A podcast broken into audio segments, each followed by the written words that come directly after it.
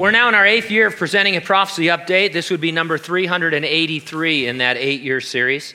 The Bible is almost 30% prophecy, and of the over 2,500 prophecies that are in the Bible, they've been fulfilled to the letter. We therefore expect the remaining prophecies of the last days to be literally fulfilled as well. We live in a time when knowledge is increasing exponentially. This itself was predicted by the prophet Daniel in the last chapter of his book. We're especially seeing the development of technologies that sound eerily similar to the first century biblical prophecy that everyone in the tribulation will have a personal identifier either in them or on them by which they will transact all daily business.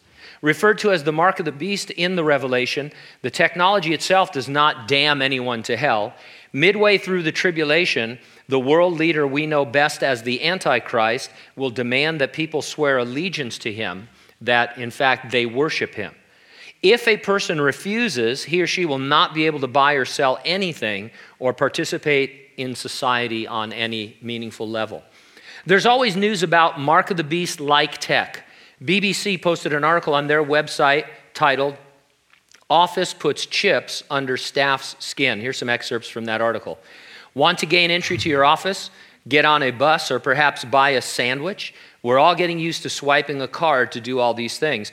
But at Epicenter, a new high tech office block in Sweden, they're trying a different approach a chip under the skin. Felicio da Costa, whose company is one of the tenants, arrives at the front door and holds his hand against it to gain entry. Inside, he does the same thing to get into the office space he rents, and he can also wave his hand to operate the photocopier.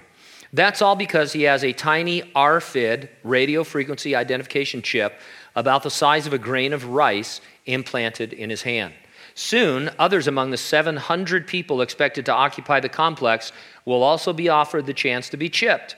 Along with access to doors and photocopiers, they're promised further services in the longer run, including the ability to pay in the cafe with a touch of a hand. The whole process is being organized by a Swedish biohacking group. Hans Sjoblad says he and the group have another objective preparing us all for the day when others want to chip us. We want to be able to understand this technology before big corporations and big government come to us and say everyone should get chipped the tax authority chip, or the Google chip, or the Facebook chip.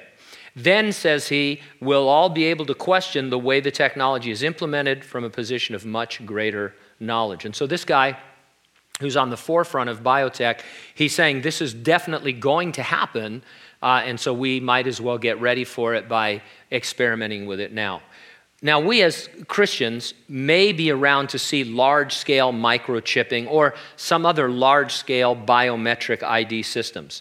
We won't be here to take the mark of the beast because Jesus promised to keep us out of the entirety of the tribulation we will be resurrected and raptured before that seven year period ever begins. And so, are you ready for the rapture?